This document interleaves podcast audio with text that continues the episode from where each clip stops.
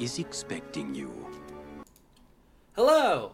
Welcome to Thoughts from Aunt Wu, the Avatar podcast where we know the future. Today we will be discussing Book 3, Episode 16 The Southern Raiders, an episode we've all been eagerly awaiting. Today I am joined, as always, by Corey. So, this is this is an episode So yeah, let's uh, let's just jump in with our initial thoughts. Why don't you uh, start things off here? I love this show so much, like so much, and like you being a fan. I said this last episode or last time we recorded. Like you being a fan and paying attention pays off in dividends in book three. That's why like book three is so good. Is because you see how characters have grown. This episode is so good and enhanced by the fact that I'm a massive Star Wars nerd because like I was messaging you during me watching the episode, and like I could like I could swap out every I could change the universe right now, make it the make, about the exact same thing, and just make them like Jedi Sith dynamic, and this episode would play out the exact same way. Like the emotion in this episode is insane. It's almost as if the creators yes. of Avatar are better at Star yes. Wars than the people who are doing Star Wars, except for David Filoni, who you know was part of this show and is now making the best stuff in Star Wars. It's it's amazing. This is Star Wars rant by far and away my favorite Katara episode, and it's a no contest. Katara is so good in this episode and is such a badass, and you see her at full power, and boy is she a different girl than the girl that went to the Northern Water tribe and was begging the old man to train her. Like, boy, is this a different Katara, and Zuko is great, and trust me, you and I are going to argue a lot this episode. Um, and I cannot stress how good it is that they kept Sokka and Aang out of the episode for the most part, and just made it a Zuko and Katara episode. Um, and I love this episode. I love this show, and I love book three. Yeah, I, I think most of that is right. I think this is one of the the most interesting episodes. Gra- that said, I think you know it, it kind of ends the field trip with Zuko arc, which is kind of weird that that's an arc, but it, it kind of is. And it, and it does a good job, um, I mean, a really good job of that. I think that it explores aspects of Katara's character that we we don't really get to see, but that's that's really important to her and kind of contextualizes a lot of how we feel about Katara for the last several books. And you know, one of the things that we we think about a lot here is that you know, we know the future. It's kind of the premise of this show. And this is one of those episodes that sort of really sticks in our minds as we were watching the show for um, throughout this entire podcast of like this is what we where we know Katara is is going and what we know is sort of kind of a deep within the recesses of her mind. This degree of you know anger and and and passion towards what happened with her mother and you you put that in and then you have you know other scenes that we talked about whether it was during the runaway and, and Sokka telling Toph the story of her mother or just in general seeing Katara as the sort of motherly figure that she is.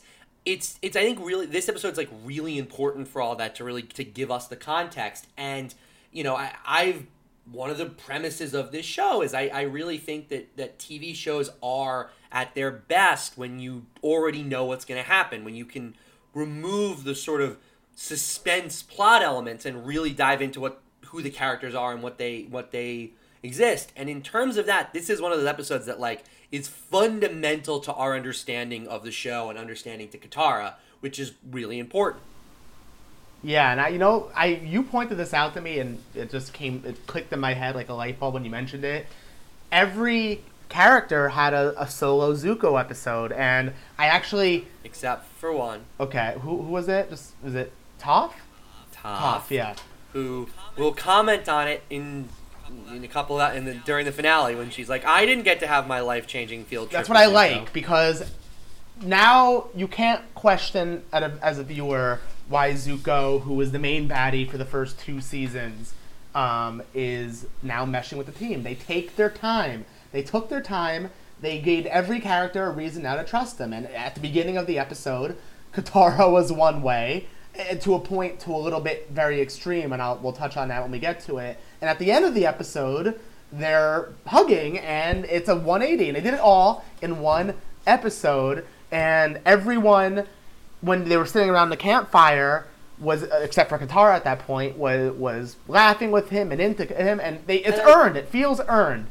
And I suppose you could make the argument that in because when Zuko shows up, Toph is the one who trusts him.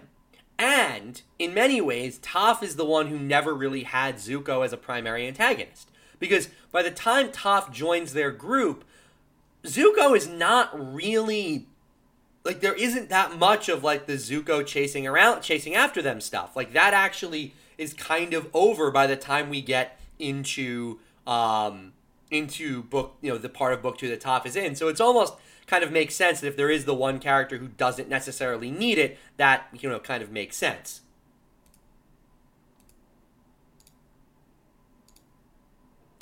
Um so let's let's kind of get into the episode discussion. And I think one of the things that's just like almost goes unnoticed about this episode is that the very start of this whole thing is actually an entire setup on the finale for the little bit of the cracks within Azula's character. I mean, we spent all the intro talking about Katara, and obviously this is a Katara episode.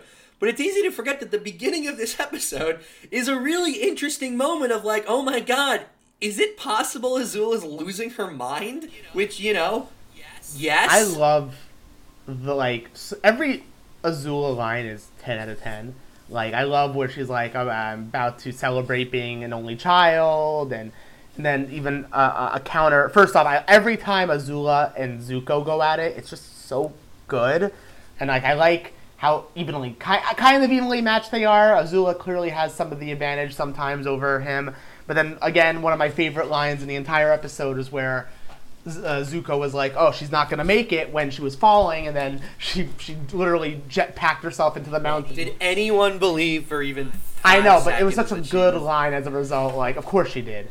And I'm not saying like in the oh it's a TV show. Obviously this isn't where Zuko di- Azula dies. I mean in like a from everything we know about Azula, is there No. any chance she? But it was just the the, the the the almost. It was like, oh my god, Zuko's voice actor is so good. It was like she's not gonna make it, and in- that line you heard like she's my sister, she's gonna die. Like I feel bad, but then also like surprise, and then she made it, and then like you heard uh, almost a sigh of relief that she's alive, but then also yeah, of course she survived. Like it's there's so much nuance. Yeah. I. I I agree. I, I I really do like the like. Of course she did because it's almost like I agree. There's that little bit of relief because it is still his sister, but it's almost it's not only like like he's like the depre like the kind of sigh is because oh it's my enemy. It's almost just like well of course Az- like fucking Azul. Like it's it's almost like you know it goes back to the earlier line when she you know the whole like he said she was born lucky. I was lucky to be born. Like it's just like of course. Like she falls off a thing and who cares? Granted, Zuko also fell off a thing and was just like okay, so you know maybe he doesn't have anything to complain about.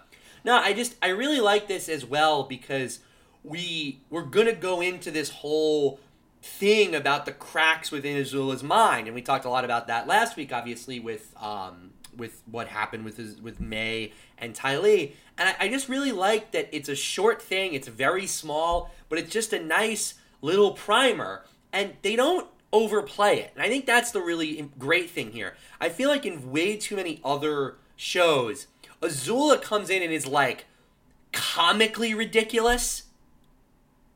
And yet here it's like you can tell if you're watching for it, like even that line you referenced earlier of um, I'm about to celebrate becoming an only child. Like that's not really the kind of line you would have gotten from Azula when she was at the kind of peak of her mental powers. Like she would be relishing that moment a lot more and a lot more kind of nuanced or subtly than like just kind of almost megalomaniac, oh my god, I'm crazy.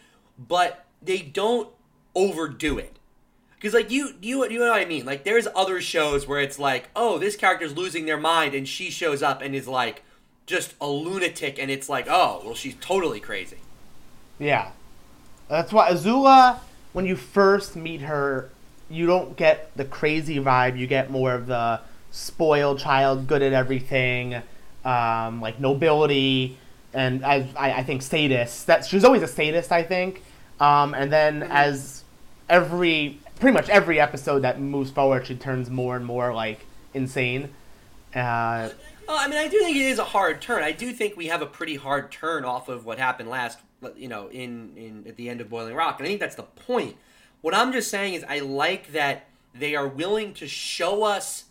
A, you have the, the kind of the classic show don't tell. They show us this kind of thing as opposed to telling us, but at the same time, rather than, um, like, oftentimes you would if they're going to show us, they would go so over the top, and the fact that they didn't is really good.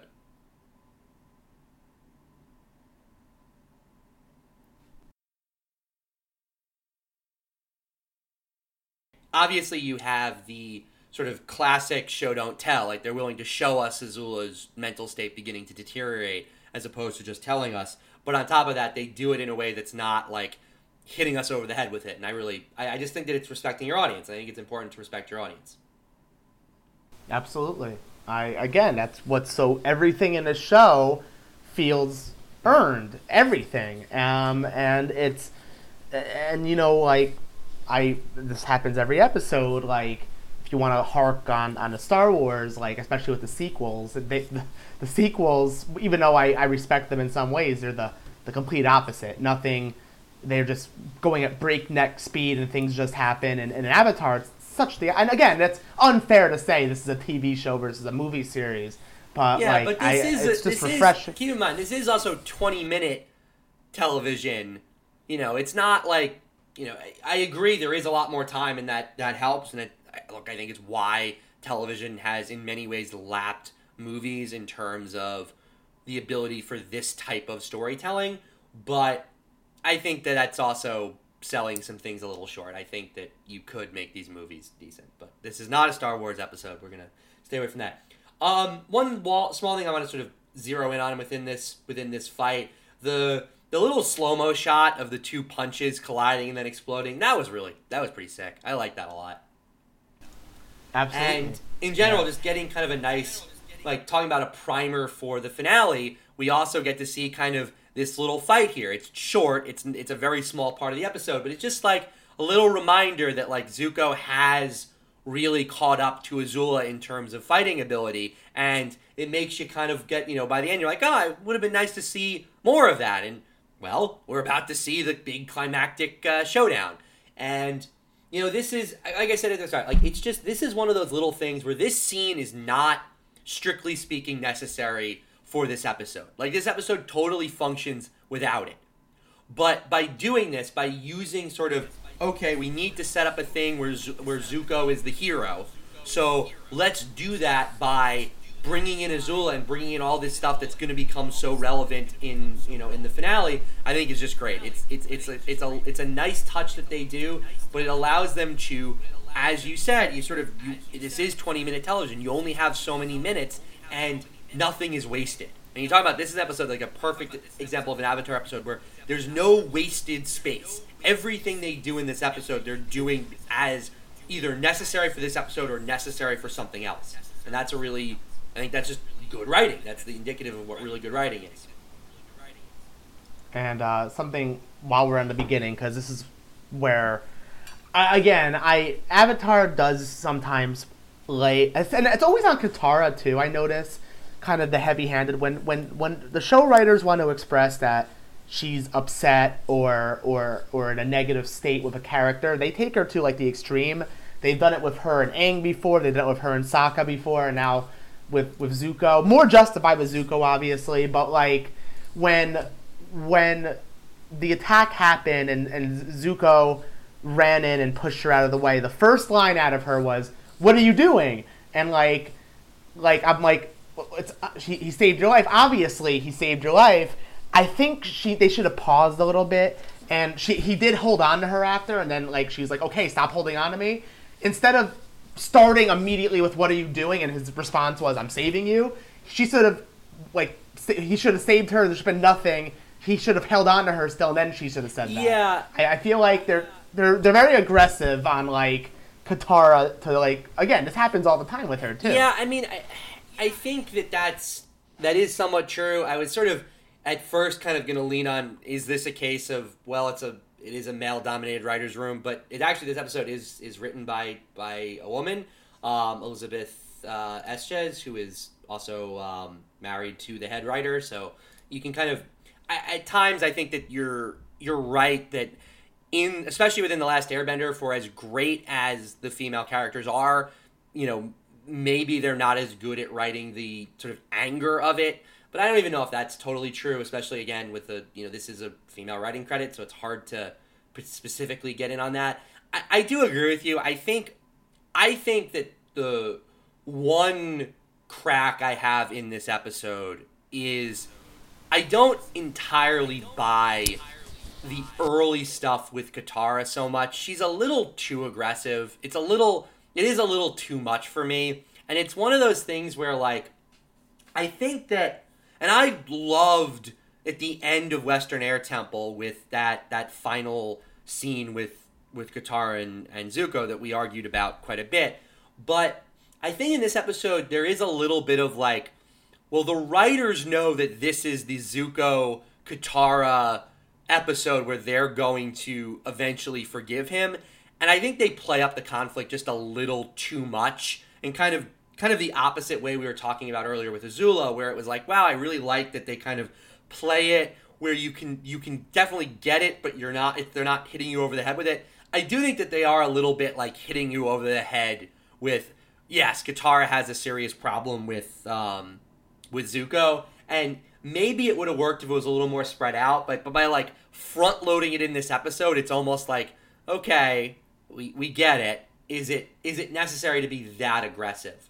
Because like it, like also once they get into the thing where like everyone's cheering for Zuko and she's like, "Yeah, you don't deserve it," and like get ups and walks away. It's like I don't, I don't know. That seems maybe a little too much.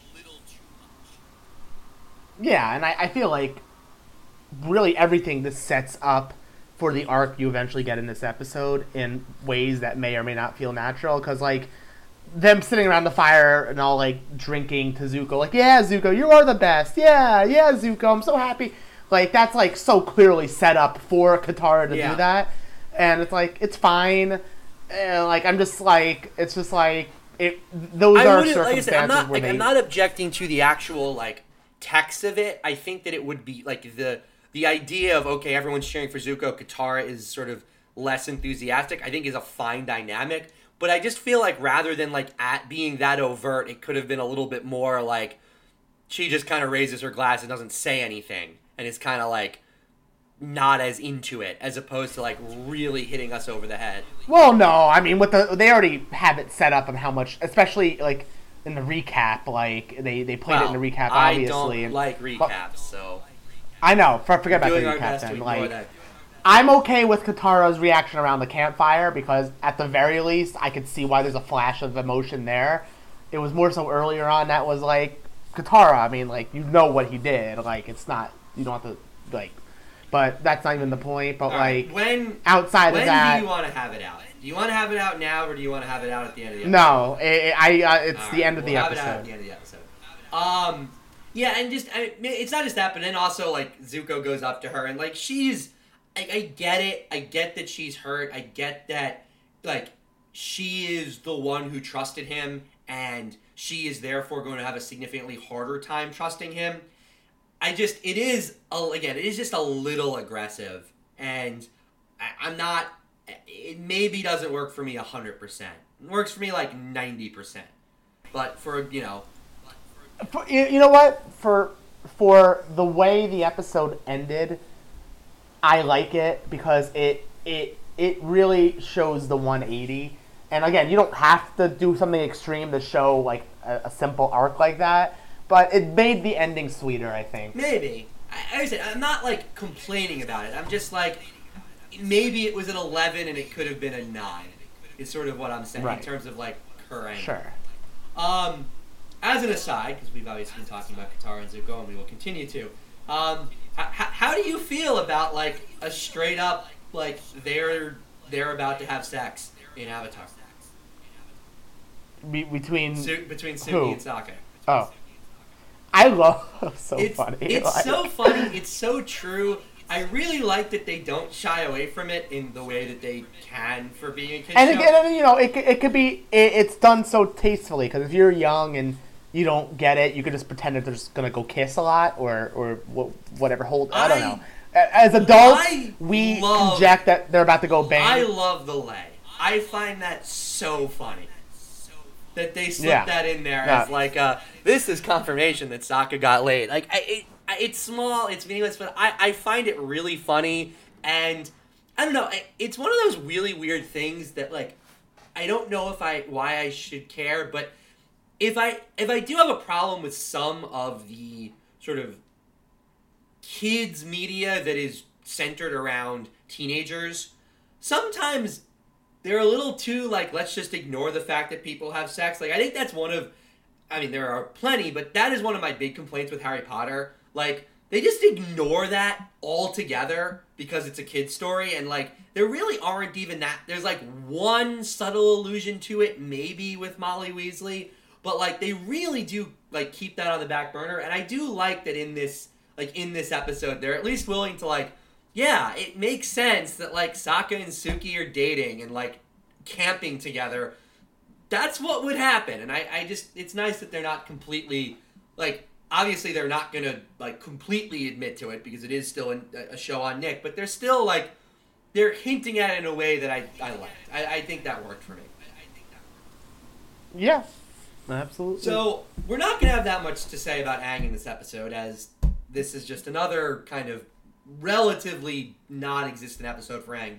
With that said, of the book three Aang doesn't do anything episodes, this is probably the best I've seen of this. Where I actually really like the role that Aang plays in this episode. And they could have easily went the opposite route, which they have done plenty of times, where it's like, no, don't go, and then like she goes and doesn't tell. Like I like how Aang just like, like catches them sneaking Appa, and was like, yeah, just don't murder him, please, But and like just lets her I do like her own thing. they even specifically connect it when Aang sort of is saying, you know, at first, like, I understand. Think about how I felt during these various moments. And The, with the sand people. yes, get your prequel memes in now. But I like the re- but part of the reason I like that is is one, it does connect to the to the previous part of the show, but it also there's a wor- there's a world where they don't where they sort of just play this with like Aang as I'm the monk, I think revenge is bad, I'm a pacifist, don't do that.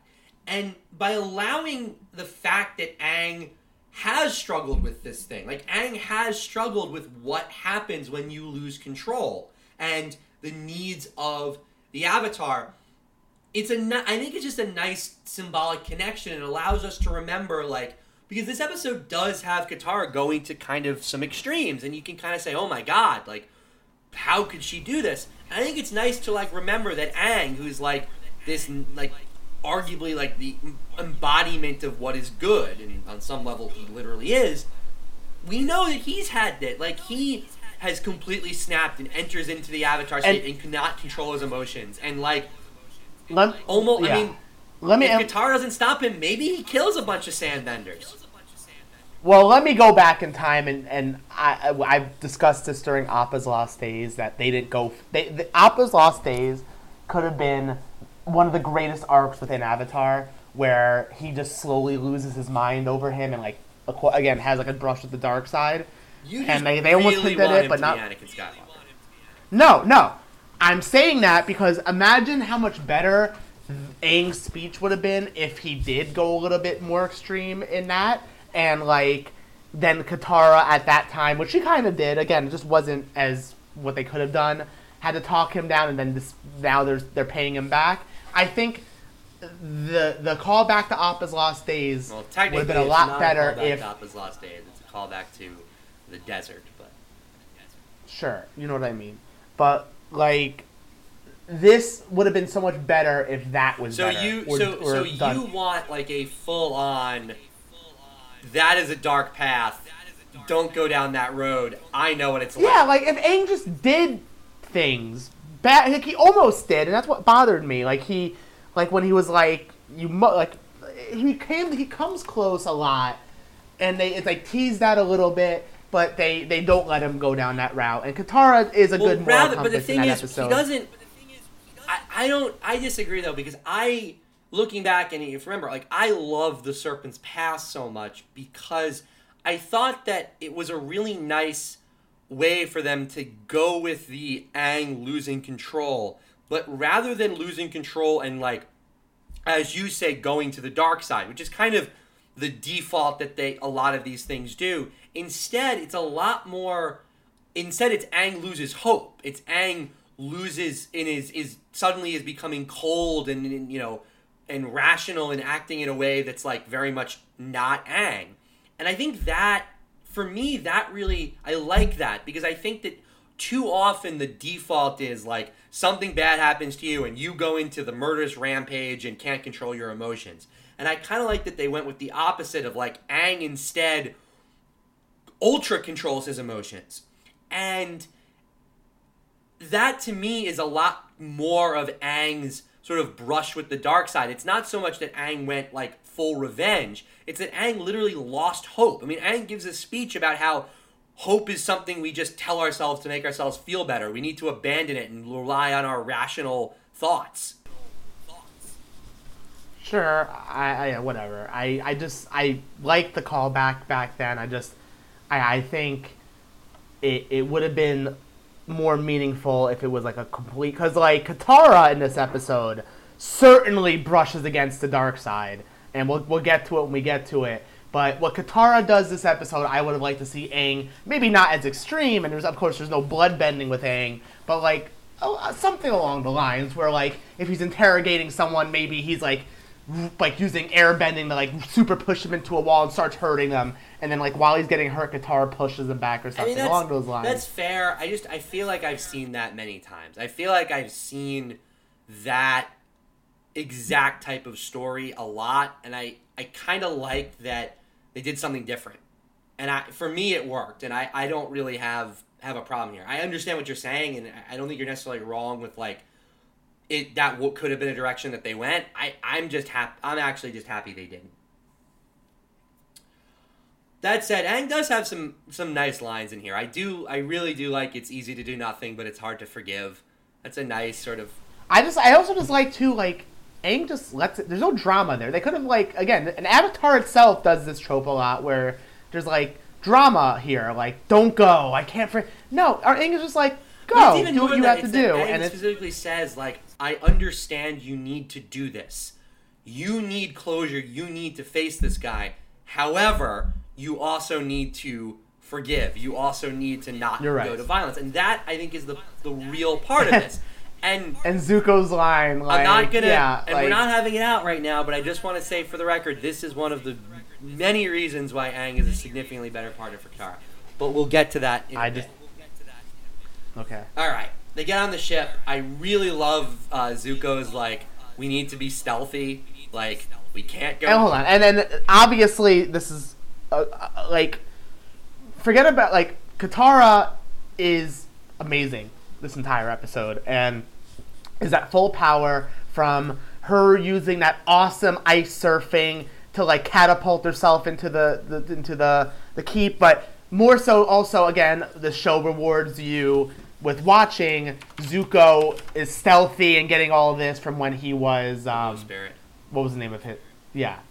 Um, so this again, like, there's no questioning why are you so good at this? Like Zuko clearly has all these skills and I've done it before due to the blue spirit, and Katara is just laser focused and uses water bending in some of the coolest ways this episode, and is a badass. It, there's no way around it. Katara is the best On- she's ever been. On in the top show. of that, another thing that I really like about this episode, and, and this is true in, in, in essentially in all three of the Zuko field trips, I, I do like, I think they use the utility of having Zuko as both the character we know, but also as he was Prince of the Fire Nation. He understands things about the Fire Nation that we don't, we would not have understood before that. I think that is also another thing that they do a good job of, like, they don't just bring in Zuko and it's like, oh, he's a member of the gang and he's exact in the exact same position as everybody else. But like it actually works because oh, why would they have never done this thing before? Katara doing this thing she'd always would have wanted to do, confront this guy. Well, because they had no idea how to find this fleet and understand what it means. But by having Zuko, oh, he hears about the, the, the, the flag, he knows exactly how to track them down because he would. He was literally Prince of the Fire Nation. And I think that's like another really great thing about this show where oftentimes you'll see in other shows where like either a villain will join the main cast or just like a side character will be kind of brought into the main cast. And very quickly they just become like a member of the main cast and all of their history kind of becomes irrelevant. And i really love that at, throughout all of this zuko is still the former prince of the fire nation. And that's really important.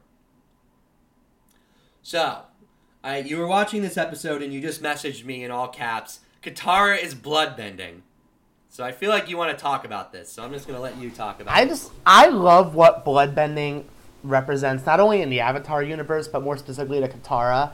She like, do you remember the last time she bloodbended? the last she time. like There's the, broke the, the down. only time she's bloodbending. Yeah, she broke down, crying, like feeling violated, pretty much, and she does it with no regret and is laser focused, and he's suffering as like again, bloodbending is so like disturbing and disgust, like not disgust, like, No, you know what it's I mean? It's like disgusting. yeah, and like you hear like the noises and the, the, the crunching and, and the distortions of the body, and it's such a metaphor. Like again, like I'm like there's They really are willing to Mark, go with know- body horror, which is something that again, like in terms of like respecting your audience and understanding that like yeah, it's a kid show, but we're gonna we're gonna put in those like muscle crunches and, and it's it's ugh. and this and this does everything. It it it it show like it makes you the viewer if you don't know what's gonna happen question like fuck is she gonna kill some like is he actually she actually gonna go through with it because she is so the opposite of the Katara that bloodbended the last time she bloodbended and Well, this isn't cold blood. Again, this is like- not like super self defense to save her friends. No, like yeah. this is. She didn't Yeah. need to do that. She would have gotten the answers out of him regardless. But Yeah, yeah, and it's it's it, oh, it's so good, and and like I, you watch Led, uh, Red Letter Media, Yes. right? You know how Mike always talks about Star Trek when, when he I mean, I? Well, when I say I'm I watch it, I've seen like a few of their videos. I don't well, watch. he them. does.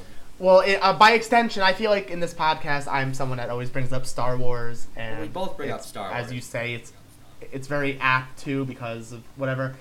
It's the perfect representation of the dark side, bloodbending. Like there is no better power to show, a, and and the Force in Star Wars, and I, I mean this more so in the original trilogy. The Force is just like character characterization, like you know, like and like I feel like bloodbending is a perfect manifestation of like what a character is feeling, especially with Katara. Again, Katara more so than bloodbending just being like a clear dark side power. Katara is so appalled by it. She's the perfect character to use that as like. Well, I, I, I it's just don't have enough good the, things to it's say. It's the rare power that, you, that they've been, a- been able to create where there is no there is no rationalization of it. There's no like I can see a world where this is an acceptable thing to do to another human being. It's just evil. Like it just is, and that's important because I feel like too often stories will sort of decide that this this thing is evil for uh, various reasons, like this spell or this power. Like, oh, we've decided that lightning is is a is a is a dark side thing in Star Wars. Well, there's nothing like necessarily evil about shooting lightning out of your arms because like well, yeah, it is to torture people. it is I if you're using it to torture people. But for instance, obviously when um Iroh lightning bends, we don't go, "Oh my god, he's evil." But here's the thing, though: lightning in Avatar is like a lightning bolt, and it's more flat, like quick and like. In in Star I- Wars, it's a continuous I stream of that, lightning. but what I'm saying is, there are times in Star Wars where I think that they kind of just decide that this thing is bad for a reason. Because, for instance, why is a Jedi mind trick considered not a bad thing? Well, no, it's about the thing that the, the Jedi mind trick is not necessarily a, uh, a light side power. Everyone can use it for good or bad I understand, reasons. but what I'm saying is, I really like that they've created they've created this power that they want to be horrifying, and they make it genuinely horrifying. They sell like Yep. they don't. It's Oh, they yeah. don't need us to tell us. They like we're eventually in you know into Korra like, but bloodbending becomes a big deal of like bloodbending is banned. We don't need like to be told, oh, bloodbending is this bad thing that you shouldn't do.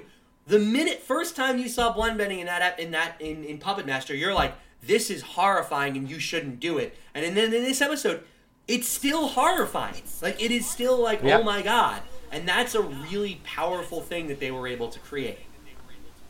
It's great. And then, so then, you know, she does it, and they, they eventually find out that he is not the person that did what happened to the mom.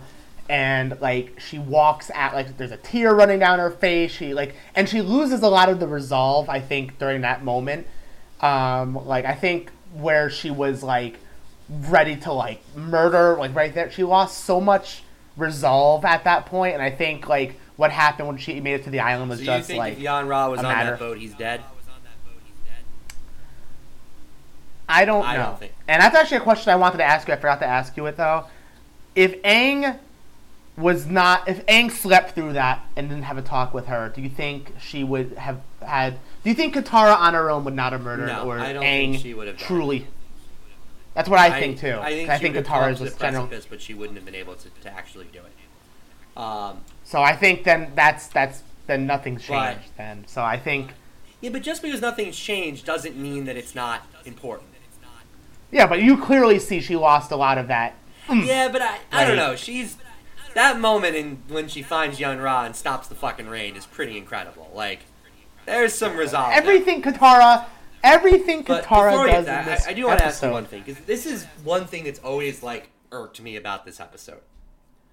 Why do we need to see Yon Rha's mother? What does that serve in this episode? for setting up Is the it best just comedy about line that? in the entire. No, and also the show he's But pathetic. here's my but here's my question. Like, okay, he's pathetic. I get that, but I kind of feel like the point of this is to set up that he's we should feel bad for him in some way. No, this is the set. I, I think it's a take as the viewer set you up more so to take Venom out of he's almost what Katara comes to the conclusion with that he's he's not evil. But what I'm he's but- not but like here- the Fire Lord. He's but, just but, pathetic. here's, but here's the important point: is what I'm saying. Katara doesn't see it. and they humanize him, by the way. I think also they here's the humanize him. Katara doesn't see this. So this is not like, oh, Katara happened, unless. All right, let me ask you a, a before question. Do you think they were tailing him that whole time, and Katara saw the interaction with his mother? Me, I, I, I don't have an answer one way or another, but I don't think it changes anything. I think, it does. I think I think it's set it a it humanizes him for us that he has like a mom and he's living at home and he's more like instead of evil and like a scary because like in the flashback when he locks eyes with baby or, or child Katara he's scary and you don't really come to the conclusion that like oh But he's a I'm- pathetic guy, a soldier that lives with his But me- mom but here's here's my thought about this, and I, I hadn't considered the like, could Katara have seen it? If Katara sees this, I think it's actually really it could be pretty effective because then it's a kind of setting up like there is like a connection to the mother thing. It's helping to set up that Katara is seeing this guy as truly pathetic and not like then yes I, I but say yes because it Katara by the time doesn't see it. I, I don't think it's necessary. I think so I say then the, yes I'll say yes So what I'm going to do is because I think no this evidence. episode is great, I'm going to give the episode the benefit of the doubt and say that the reason that we saw it, Katara is our, I guess actually Zuko is our, Zuko is our point of view character for this episode. If we, us seeing it means that Zuko and Katara saw it, and then I'm okay with it. I think I agree with you, but I think whether it's true or not, it doesn't like it wouldn't affect my score of the episode. So the other question: Do you think? Did you buy that he actually remembered her?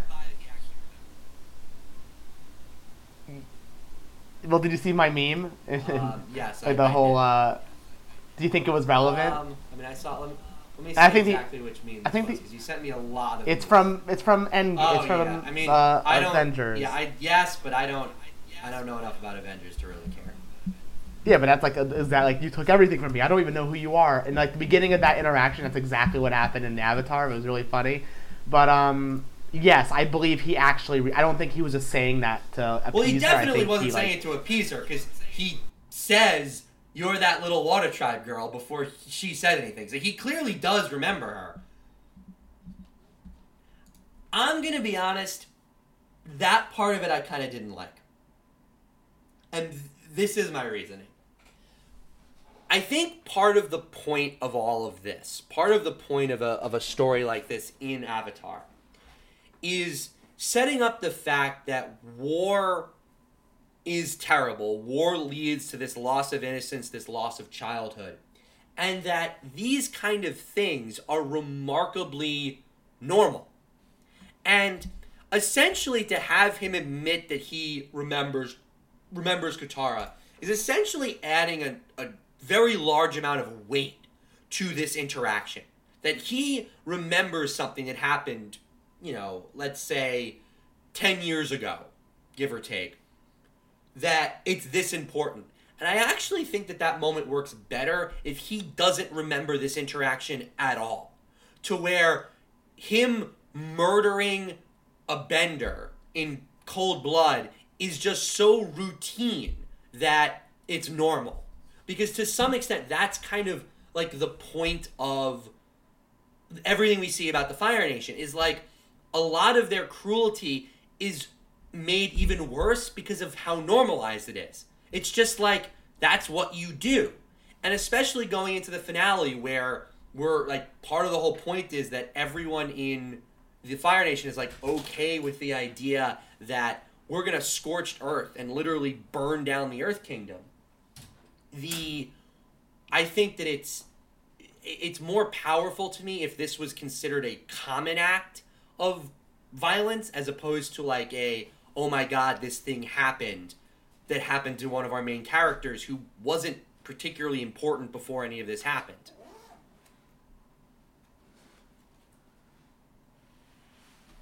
With that said, the, the, the stopping the rain is like one of the most incredible shots.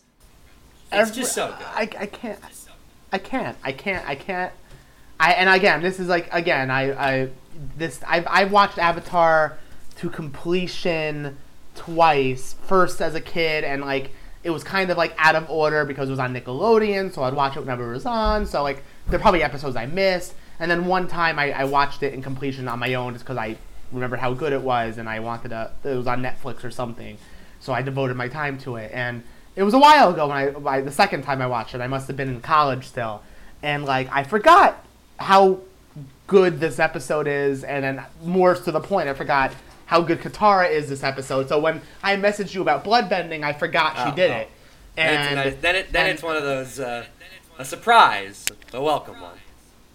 but and then not only that, I, I the, the little things like her ice surfing and, and, and catapulting them into the thing was awesome. And then the the cream of the crop was this is where she she stopped the rain and made it was just awesome visual. It's the coolest I've ever seen water bending up to this point. Um, and like the way like I was awed by uh, Av- uh Fire Lord uh, uh sorry uh, Avatar Roku when he like go- goes pretty much fire bending Super Saiyan is the way how awed I was by How do you even Katara and how is? You've awesome- never watched Dragon Ball Z. Well, I, I get I know what memes are and I know what anime is still. Um, but yeah, it's great. It's great, and the again the tease of her about to impale him with ice is awesome, and it's it's, it's and then of course within all the drama where uh, the the the funny I literally audibly laughed out loud where it's like no you could take my mother we'll be even that way right and like it both serves as hilarious So joke clearly- and an Clearly, act- Yon Rha is not Jewish because no Jewish man would ever say that about his mother. No, yeah, I, I first I hate the show, so me quoting this show, I hope doesn't mean that I'm telling you like I watch it or like it, but I know of the show. But in The Big Bang Theory, No, like Howard even. and like the mom, No, stop it. I'm not I don't even watch the allowing show, you to talk I'm- about it. Shut up. whatever, forget it. But so though not only was it a good comedy line, but it the next line was Katara being like, "Wow, you're pathetic." I, uh, you know, I Yeah. No, I, I do like that. I do like what she what she says there, where it's like there's just nothing inside of you. You're just pathetic. Like that. It's true. He is pathetic, and you know, I I do think that there is an, a somewhat of an interesting question of like how much of that is his fault, how much of that is the fault of being an officer in an army that is evil. But I I don't think that that's quite where they want to go, and I think that that's probably just a little too far down the rabbit holes that we usually go down, but we're not going to right now. All right, let's have it out. Let's. I, I'm sorry, No, Mark. you're- you're I. I, I, I was at the beginning of all You're of wrong. this. When we when we started this podcast, by book the end of book one, I, I, I know I still liked it. All right, hold on. but Before I we do, this, I so- want to lay out some ground rules. Okay. All right. Ground rule number one: We are talking exclusively about Zuko and Katara's relationship. Comparing it to other relationships is not does not have any bearing on this. To other ones within the Avatar what- universe, no. or more. What I'm saying is- no. Can I compare it? No, Aang. Can I compare it to Aang no, Katara? because and here's the important thing: even if you could prove unequivocally that Aang and Katara should not be together, that has no bearing on whether or not she should be with Zuko. It is not Fine, a binary. Avoid- Katara is her own woman, and she can be with whoever she wants, and she does Okay, not need to fine. be with one of the two main characters. Fine. So that's what I'm saying. So this is not a right, why anyway. Kataang is bad. This is only a, in your opinion, why Zutara is good. And I'm. let me change the title of this episode to Corey is wrong about the prequels because Corey is wrong. So go ahead, be wrong. so when we started this podcast, I still meant it, but it was I knew how much it pissed you off, so I was like kind of memeing you, and I didn't really care one way or another. And the more the show goes on, especially you're watching it, I, this is the episode that cemented it. I think they are perfect together in terms of writing. I think there's so much more stuff there between the two of them and they could like help fix each other now like one way to another i, I just I, I i don't know what to say which you're not gonna just try to like Just bash, but like make your i just case. don't i hear the thing I will tear you to shreds. I know what you're saying. I said, I know you tell me case. don't compare it to her and Aang, but throughout the show, Aang has a crush on her, and like at the moment is like the quote unquote friend zone. I don't like using that word, but you know what it is. Like I mean, like she's like, oh yeah, you're great, and like I, I like there's maybe there's some subtle things. There's there's some subtle things there that I wasn't picking up, but like I just see so much more. Again, I do not Meat and Stop potatoes. with the more. You are not proving why Kataang is bad. You are proving why Zutara is good. That's all you can prove, because it's not a binary. That's not. I I just like their interactions between each other. I like seeing their relationship slowly change. The necklace was the first steps of planting the seeds there, and the way that he, like he tries to connect with. My- and it's, you so funny? Now I'm thinking back at it, back with the necklace, and like I got. I, I can't believe I'm saying this. I got uh, even though the show came way first, it gives me vibes to Kylo and Rey, and I think there are a lot of similarities between Kylo and Rey. What? Talking about Kyle, I'm going to kill myself. This is the exact. Can you not? Can you? Are is the dynamics between Kylo and Rey not almost the identical to the dynamics between Katara no, and Zuko? they're not similar at all. I- what, what are you talking about? They're They're very no, they're not, similar. you Go. I- I'll Oh, whatever. explain why you're. But that one, that that, that whole a Reylo necklace, bias. and like for the record, I actually have no ill will towards Reylo. I don't. My hot take is I think romance in Star Wars movies are bad, and romance is really only good in some of the animated shows. But it's just like this. This I, I I said it to you in chat. I I would have been so much happier if they instead of hugged at the end, they kissed at the end. It was like so. It was so earned. no, I just I don't know, man. okay. It they would have been good together. No, they that that right there. Yeah. I'm just writing some notes just so I can know what you're saying. And then like fire and water, like just, there's poetry. It, it rhymes. Well, that if that doesn't admit to exactly why you are wrong when you're quoting George Lucas how he's talking about how good the prequels are, I don't know what is a better explanation of how dumb you are than that. However, let's let's start at the bottom and work our way up. So, good together. They're fire and water.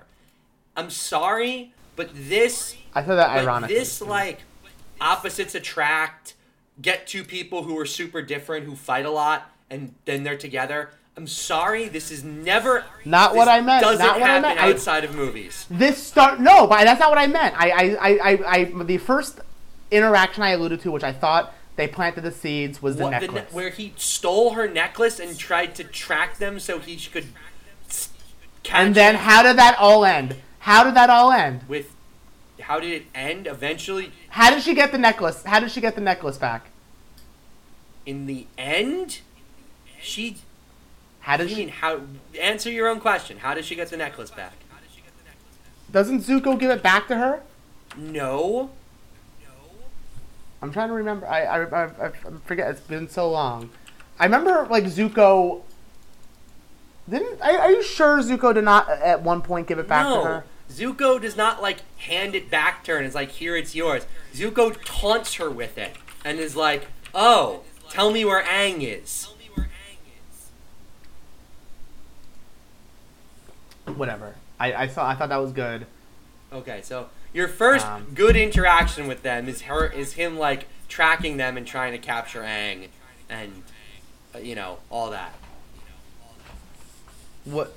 Yeah. Well, that yeah. So that if there's any any indication of why you have uh, issues in relationships, I don't have issues with relationships. fundamentally, the problem with Zuko and Katara, and I want to be clear that I don't disagree with you that I they have a really good dynamic with each other. But that dynamic is not romantic. That dynamic is friendship. And the only reason that we are let's oh let's ship these two people together is because it's a boy and a girl and they're friends. So let's ship them. But there's nothing nothing about this episode is the way a relationship should start. A relationship should not start with you going, I don't trust you to the point that I can't like be in the same room as you and I'm going to threaten to kill you.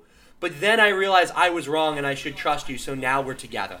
There, Mark. There's this like let me let me backtrack because I, I I I'm writing my own thoughts down now as we're talking. So let me let me show the similarities I think between them where I'm trying because I'm trying to like really put all the pieces Okay. together. So they have their mothers. So like the loss of their mothers, I think, is a, a, connection right there. They have a, a, a, something in common with their, their their childhood situations being more similar than you give them credit for. And I think Zuko, outside of Sokka, is the only one that truly understands like how Katara feels regarding like oh like not really having a mother, especially that young, and like losing the mother. Because so Aang has no idea about that. But no, he He doesn't. doesn't. because he he, never his had a entire connect- family. Well, I'm talking about mothers specifically. He doesn't have a mother. I, well, I know that. That's what I'm saying. I'm talking about mothers. Yeah, I'm saying he he also knows what it's like to lose. The show could have ended bringing, and I know you don't like this point, but I do, putting two opposites having them work in harmony, the Fire Nation and Water Tribe. I think that would it, it- that's a little bit more poetic. And again, my issue with, and I, I, I know you don't like me going back to Aang. Aang just had a crush, a heavy crush on Katara. All I'm saying about ended the Aang thing is you're not proving your point here. All you're you can shit on Kataang all you want. and opposites attract I don't too. I know you don't like that. that. I don't agree that in the real world opposites attract. I actually think in the real world people mainly date people who are similar to them. I think this episode, like, so like Aang tried to convince Katara to be peaceful because, you know, it's what Aang does. He's he's a ve- vegetarian, like everything, like, and yes, it's also a part of. You said it earlier on. Aang is the embodiment of, of good. Zuko Zuko during this episode understood that Katara, um, had such a deep love and emotional connection to the mother, and how much it must have hurt. So like, Did you even like, watch the I feel like episode? I- Okay, okay, hold on. We're like now we're just down it. we talked about how the whole point is Aang understands that Z- Katara needs to go through this, but should not resort to violence, should not resort to revenge, and should extend, even if he can't, she can't forgive him, at least come to a point to realize that killing him is not going to help you at all. What happens throughout this entire episode with Zuko? He's like, nah, sometimes you just need revenge. Sometimes you just need to take your anger out. And it's like, No, but he wasn't saying it in that way. He was saying it more so like, I understand what you're feeling. And again, obviously at the end, even Zuko says to Aang, like, you were right. But I think that was also a learning experience for Zuko. Like, revenge is not always the way. But I, feel like yes, but what I, but you're saying at the time they were. But you're saying, oh, They both have- Zuko understood this in some way better than Aang. No, he didn't. Functionally, Zu- K- Aang has a much better grasp of what Katara is deep down at her absolute core. In that moment where she could have killed him, nothing like it's there's no consequences to it. It's not like a, a a problem with it. It's just like she couldn't do it because deep down who she is as a person is someone who yes will truly snap in the same way that Aang will but will not completely fall down the hole to full revenge. Zuko is not that. Zuko and we're going to see it in the finale fundamentally believes that sometimes violence is the answer. Sometimes you just got to kill them. And the idea that like, oh well, Zuko understood Katara better in this episode, I think is ridiculous. That's not true. I, I just, I truly, and I, I feel it in my bones. I, I really feel more of chemistry between them, and I, I think they set up. If, if forget about us knowing the future, I, I think if you first watched the show for the first time, it, you would be remiss to think that there wasn't a chance that they would end up together, and it would have been. I think there's a Well- chance, but I, I just I don't I don't see it. I never see a truly romantic aspect to this. I see two people who will become very good friends, but are not going to actually be together as partners.